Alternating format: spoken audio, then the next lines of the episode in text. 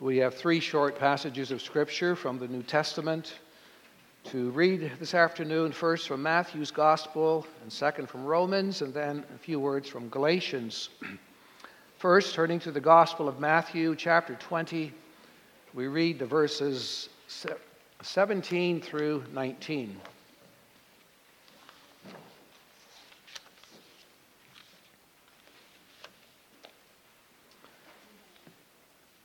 Matthew 20, verse 17 through verse 19.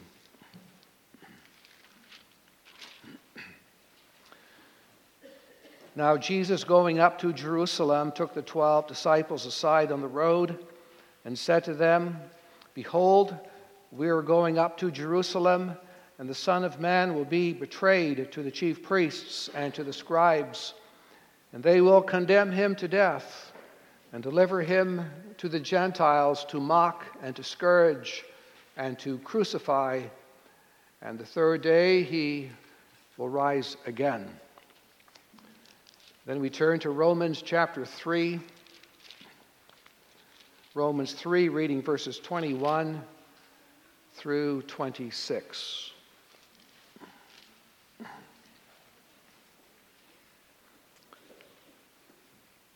Romans 3, verse 21. But now the righteousness of God apart from the law is revealed, being witnessed by the law and the prophets, even the righteousness of God through faith in Jesus Christ to all and on, and on all who believe.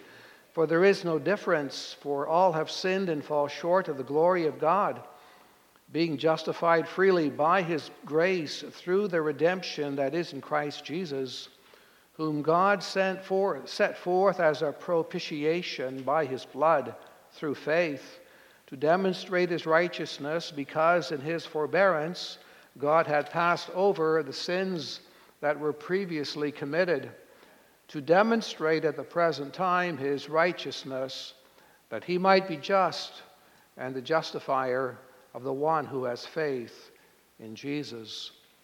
And then to chapter 5 we read verse 8 and 9.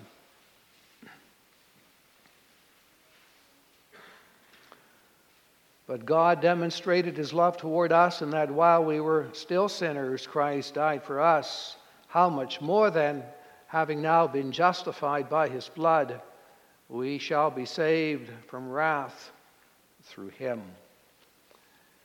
And then to bring it to a conclusion, we turn to uh, Galatians 3 reading verse 13 and 14.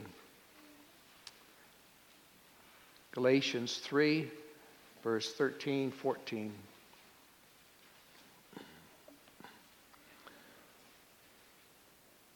Christ has redeemed us from the curse of the law, having become a curse for us, for it is written, Cursed is everyone who hangs on a tree that the blessing of Abraham might come upon the Gentiles in Christ Jesus, that we might receive the promise of the Spirit through faith.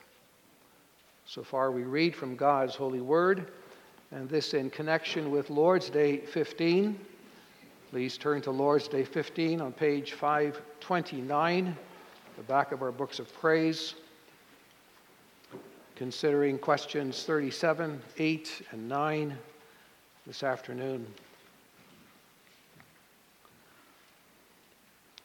Lord's Day 15, what do you confess when you say that he suffered during all the time he lived on earth, but especially at the end?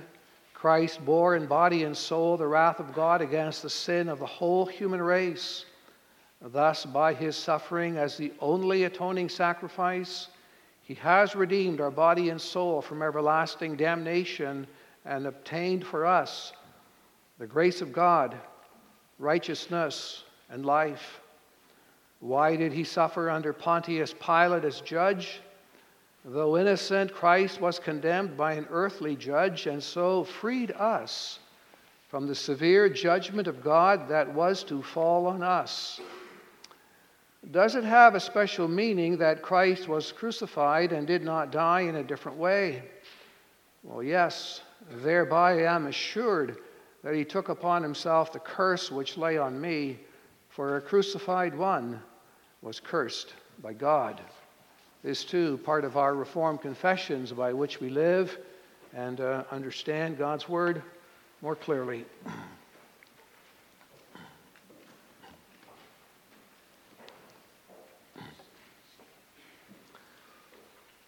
Congregation of our Lord Jesus Christ, it must have been very often on the mind of the Lord Jesus what the prophets had written about him that he would be the man of sorrows, acquainted with grief, that he would be the one that would bear our iniquities, that he would be the one afflicted and smitten of God. We have to remember that Jesus Christ, growing up, grew up just like we did as young children, and him too, being a young lad, began to understand and to read the scriptures as far as he was able to, to learn from his parents and so forth, learning from the Old Testament. And there it must have really struck him that he was finding words about his own very self, that he would be the one who would, who would be responsible to obtain the salvation of his people, and that he'd have to do that in accordance with his Father's holy will to fulfill his purposes that he, Jesus himself, would have to be the one to, to fulfill all righteousness for himself first, but then also, secondly, for his people, and be that suffering servant of Jehovah, as Isaiah wrote about him. Brothers and sisters, can, can you imagine this? That you know you must go to the cross and there to suffer and to die. That was on the mind of the Lord Jesus, already long before he began his earthly ministry, we can assume. He was created. He, he, he, he, he was made flesh in order that he would be the servant of Jehovah. And he began to prophesy about that in the Gospels. For example, in Matthew 20, verse 18, there, Jesus teaches, he says, Behold, we are going up to Jerusalem, and the Son of Man will be betrayed to the chief priests and the scribes, and they will condemn him to death. Jesus was prophesying about the very work that he was going to have to do to suffer and to die for sinners like us. And so, our theme this afternoon Christ suffered the wrath of God for us. It came down to the crunch, and this is what it was to suffer for us the wrath of God so that we should be saved of all of our sins. We see in the first place, congregation, the nature and the extent of his suffering, and then, secondly, the beneficial effect of his suffering. First, its nature and its effect.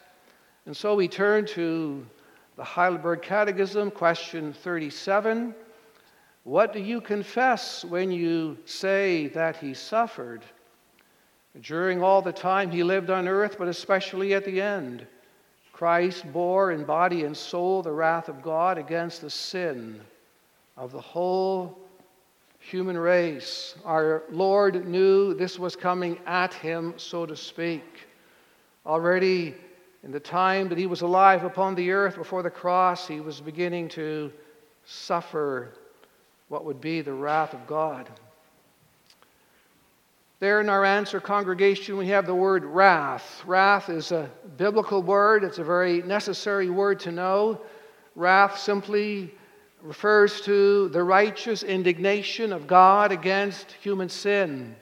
Jesus, in his body and in his soul, bore the wrath of God against our sins.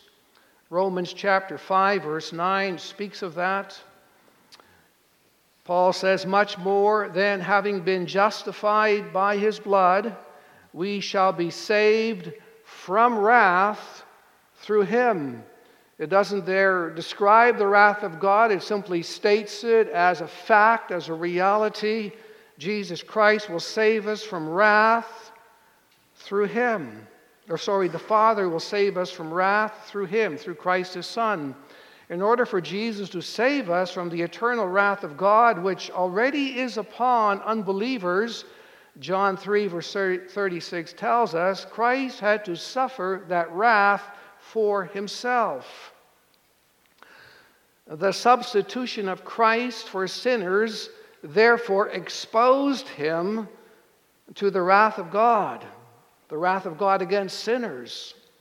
The Catechism says that during all the time he lived on earth, but especially at the end, Christ bore in body and soul the wrath of God against the sin of the whole human race. This was the nature and this was the extent of Christ's suffering, enduring divine fury or infinite indignation as the just response of God toward human sin. And so the nature of Christ's suffering was much more than suffering the rejection and the mockery of men and so forth. It was much more than the pain he suffered when the nails were driven through his hands and feet and so on. It was this that he began to suffer the infinite wrath of God against his own in his own soul. He had to suffer the condemnation that rightly was upon us. It, it involved having to suffer everything that we would have to suffer had we been consigned and sent to hell and stayed there. He bore that condemnation to, to relieve us from that condemnation, both in his body and soul.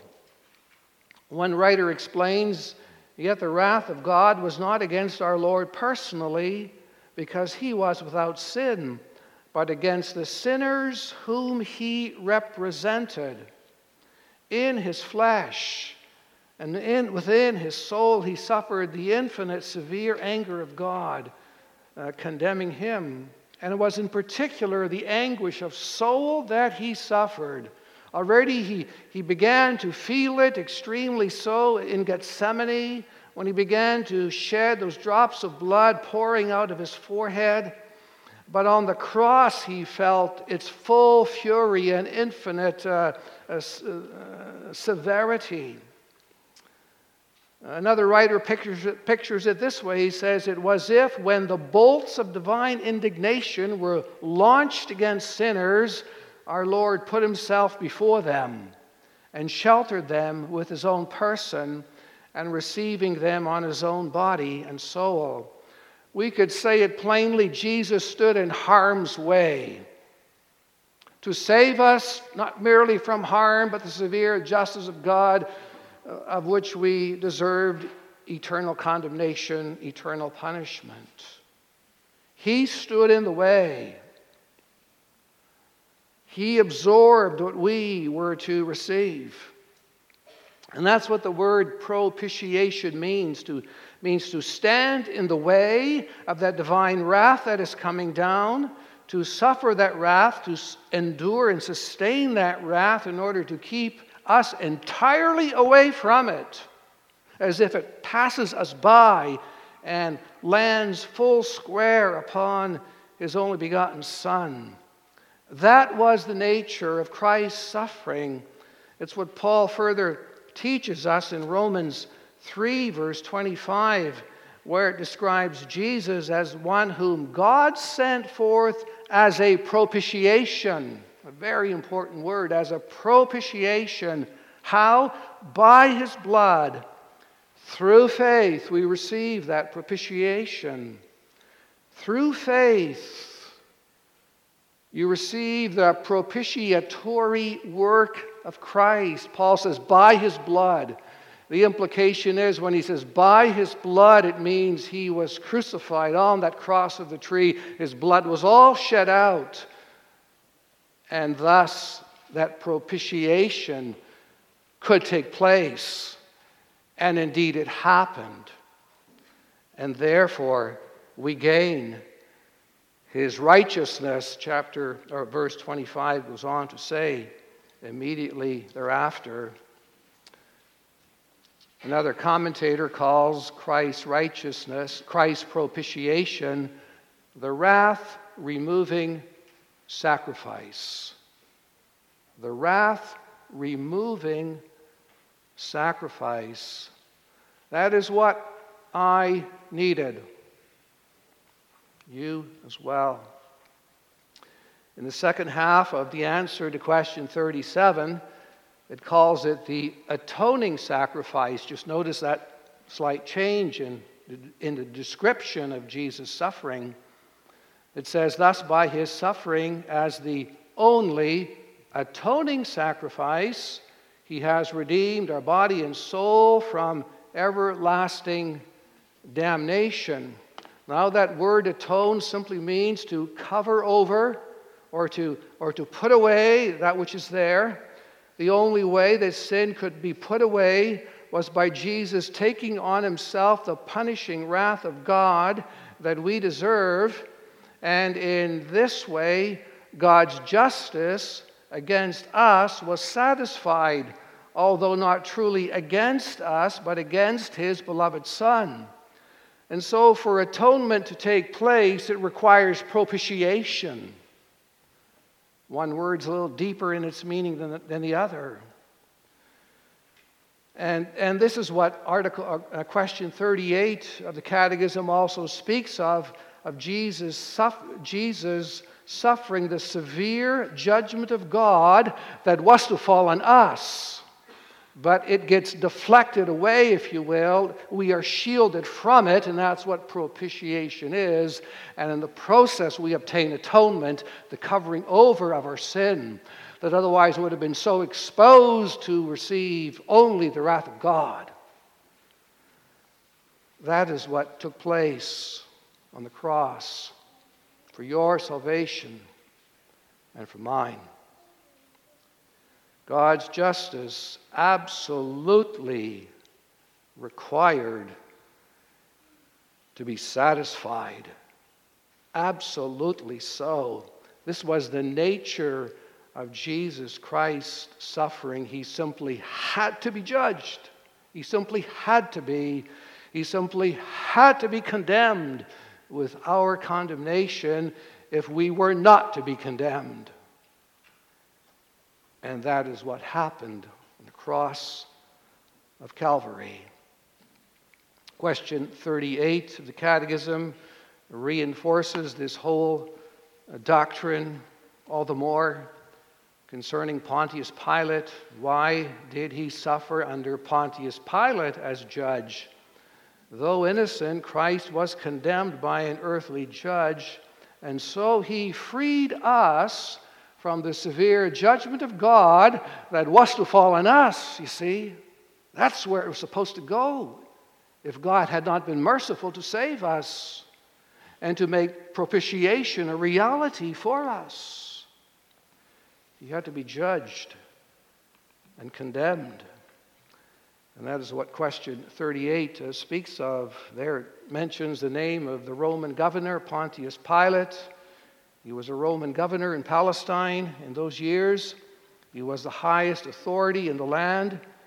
He was authorized to legally administer the death penalty, for he had been ordained by God and appointed to administer justice after the principles we find in Romans chapter 13 Verse 1 Pilate was one of those persons appointed by God as a minister of his to administer justice. And Pilate unknowingly passed judgment that was ordained by God in history. And when that judgment was made, it was for the record, it stood as an act in history that did take place. We would say God required as much that a wooden cross be the means for our salvation he so also required an earthly judge to administer that which had to be administered. God works through earthly means to accomplish his salvation. And so Pilate passed judgment on Jesus Christ on behalf of God, so to speak. And though Jesus was innocent of all sin, he was innocent of all crimes, three times Pilate had said, I find no, find no crime in this man. He has done nothing wrong. Yet, persuaded by the Jews, he passed judgment on Jesus on account of the fact that the Jews already had passed judgment on Jesus, condemning him for blasphemy because he was, he said he was the Son of God. And Pilate went through with that sentencing of Jesus Christ unto death. They needed Pilate to bring about the death penalty And so, so Pilate was used of the Jews, but also of God. By this event, congregation, God passed severe judgment on Jesus through his appointed means of an earthly judge in order that Jesus Christ would bear the wrath of God against the sin of the whole human race. And that includes all of you and all God's people through the ages. Though innocent, he was condemned by God because our sins were laid upon him, and those sins had to be paid for through his wrath that he received from God. And so, to sum up, what was the nature and the extent of Jesus' suffering? Yes, it was the cruel injustice, it was the vicious hatred and the mockery and the violence of wicked men on the one hand that he began to experience through the course of his life. And it only got worse the closer he got to the cross, though he was a sinner. But on the other hand, Jesus' suffering involved so much more. Question 39 goes on to speak of what that so much more really was. It asks, Does it have a special meaning that Christ was crucified and did not die in a different way? Yes, thereby I'm assured that he took upon himself the curse which lay on me, for a crucified one was cursed by God. God had put his curse upon not only the creation after Genesis chapter 3, when they listened to the serpent, but they themselves, man, was cursed. And so, if we were to be saved, the curse would have to be taken off of us somehow and placed upon the one who God would choose to save us from it. It could only have been his only begotten Son. And so Jesus had to be cursed with God's curse bearing wrath, which lay upon us. Hence, Jesus had to die uh, by crucifixion. He could not have been put to death in any other way but this way. Why? Well, Galatians 3 says it very clearly, giving us the answer Christ has redeemed us from the curse of the law, eh? that which lay on you and me. The curse of the law having become a curse for us. Now, how does Jesus become a curse for us? How does God curse his only begotten Son? Well, in this means, as, as which they would have understood from the times of Moses, for it is written, referring to Deuteronomy, cursed is everyone who hangs on a tree. And there we have our Lord having to therefore be brought under the sentencing of Pontius Pilate to that accursed cross on Golgotha. We say, is this what it really takes for you and me to become righteous and to be able to enter into heavenly glory? Couldn't it have been done in any way a little bit easier or nicer? Absolutely not. Absolutely not. Nothing less could have done it. For this is what the scriptures teach. And the scriptures teach this because Jesus had to suffer the death of crucifixion because thereby he bore the curse of God that was first on us. Congregation, it helps us to understand, I hope, how horribly great our sin is. It helps us to, to, to understand how terribly wicked our sin really is before the face of a holy God that it had to go, had to be relieved in this way only. Again, as we could not fathom and understand so much of the glorious picture of heaven, how do we understand the infinite wrath of God? How can we get a, a, handle on that and say, yeah, I, I really understand and feel and know what you're talking about? Again, we're left with words that describe divine realities, the very mind of God, to, to bring about our salvation in this cursed way of a crucifixion. Cursed is anyone who hangs on the cross, Moses had written. Well, congregation, here we see that dearly loved, perfect, holy man of Nazareth, the one you meet on the opening pages of the scripture in such a nice way. There we meet Jesus, the perfection of love and of kindness and of mercy and of gentleness. There we meet the Son of God. He called himself also the Son of Man. There we meet the one who was crucified for you and me. There we meet him who was cursed for you and me. So that by his suffering, and now we switch, but so that by his suffering, something would happen.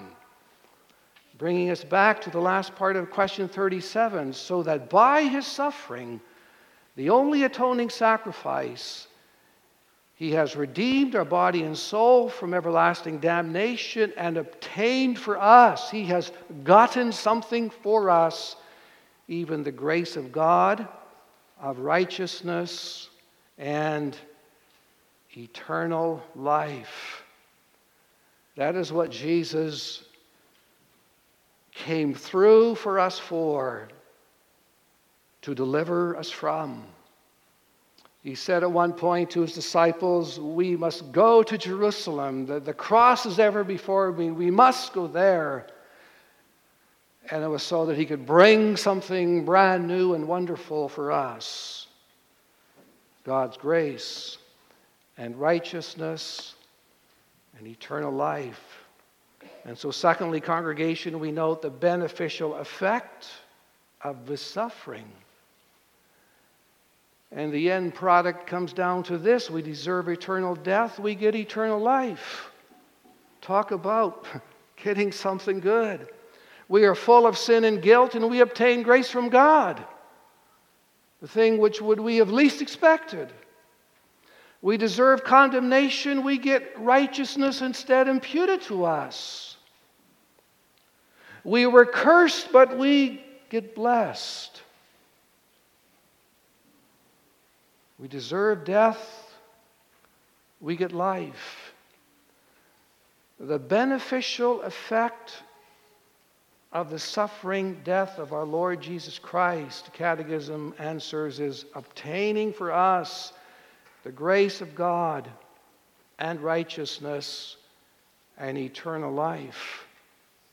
That's what the Apostle Paul goes on at length to teach us about in Romans chapter 3, speaking about something, in effect, that appears on the scene, as it were, brand new on the pages of Scripture. These words that he is writing in verse uh, 21 of chapter 3 But now the righteousness of God apart from the law is revealed. It's like it becomes front and center now in the life of God's people, something that, in a sense, heretofore was not here. Now it is a revelation. This is revealed to us. This righteousness of God apart from the law, being witnessed by the law and the prophets, even the righteousness of God through faith in Jesus Christ to all and on all who believe. And there we see it's certainly not my righteousness, congregation, that does it for me, but God's righteousness. And in fact, something very specific it's the righteousness of Jesus Christ. We might ask, where in the world did Jesus get his righteousness from in order to give it to somebody else? Well, it was by his perfect life that he lived and was by what he fulfilled in his passion as he went to the cross in full and perfect obedience to his Son to lay himself down as the one whom his Father would curse, bearing our curse, stand in our place, that he would have a righteousness to offer to us, to you and me, through faith. Through faith. Verse 22 says, even the righteousness of God through faith in Jesus to all and on all who believe. And so it's not your righteousness that you have anything to cheer about, but what Jesus suffered for you to give you his righteousness. It was God's only way that he could possibly declare you and me righteous. And what does it mean to be declared righteous, children? It means to be declared not guilty, but what's the word? innocent of all sin, of all crime, innocent of every sour and bad attitude you've ever have, innocent of every filthy swear word you've ever said all your life, innocent of all the lies you've spoken in a lifetime of speaking lies. Innocent of all the lack of love you show to God through the course of your life when you should have had a greater love for your Lord, and we can add and add and add and add to that list forever. Whereupon God says, You are not guilty, but innocent of all sin. Now that is righteousness. And such was the Lord Jesus Christ. He lived that perfect life. At the beginning of his ministry, and at the end of his ministry, our Father in heaven said, This is my well beloved Son. With him I'm well pleased. Why was God so well pleased with Jesus before his ministry even began when he was baptized? Well, he had lived a perfect life. And at the end of his ministry at the Mount of Transfiguration was the same thing. This is my beloved Son with whom I'm well pleased. He could be the one to give us his righteousness, but it was through the suffering of the cross that we might be declared by God forgiven of all our sins, all of it removed away, and us receiving thus the beneficial effects of Christ's suffering that he obtained for us. Even the grace of God, we read in question 15, question 37, and righteousness and eternal life. Well, what does it look like again on the one hand, congregation? Well, Paul says, verse 23 For all have sinned and fall short of the glory of God. That is you and me. What does it mean to fall short of the glory of God? Well, every day we are to glorify God with perfection, with perfect hearts of love and devotion and attention and time and prayer and in obedience to his holy will. That's what the glory of God looks like. Paul says we all have fallen short, where we're way, way, way below perfection. We all have fallen short of the glory of God. All have sinned. We have our shortcomings. Understand the word now. And yet, Paul says that on the one hand, but in the same breath, he says, being justified freely by His grace. How? Through the redemption. Where? That is in Christ Jesus. Through the redemption that is in Christ. The word justify means to legally be declared righteous by God. We often experience that same thing in our own ordinary human life. We have uh, been charged with doing something wrong, but we prove to the teacher or to her father and mother that we indeed were right and it was the other person who did the wrong, and then we are justified. We did not do what, that thing, that which was wrong. Well, on, the, on this grand spiritual scale, it means God declaring us righteous and innocent and not guilty. And this justification is without any effort of our own part. It was without any cost to us, but the Catechism says it was freely given. Or sorry, the, the God's Word says it was freely given. Freely given by His grace through the redemption that is in Christ Jesus. It means, congregation, we are no longer worthy of death. We can't say, oh my, well, I guess I passed the test. No, not at all. But Jesus Christ perfectly endured the curse of God. He, he passed the test. And for us, it was accomplished. No longer worthy of eternal death, but eternal life. No longer dead in a sin, but alive to Christ. No longer merely being in Adam, but now in Christ. And He obtaining for me righteousness, eternal life on account of the grace of God. And so, our prospect now, congregation, through faith in our Lord Jesus, is no longer the grave forever. Can you imagine that? No longer the grave forever, but resurrection through the redemption that is in Jesus Christ. Our prospect is no longer hell eternally, but heaven forever with Christ, and a life with God in blessed fellowship forever with inconceivable glory on the new earth and with all the saints. Yes, all who have longed for his appearing. How much do we long for the appearing of the Lord Jesus Christ, who was cursed for you and me and went through that wrath of God and came out, though he first suffered death?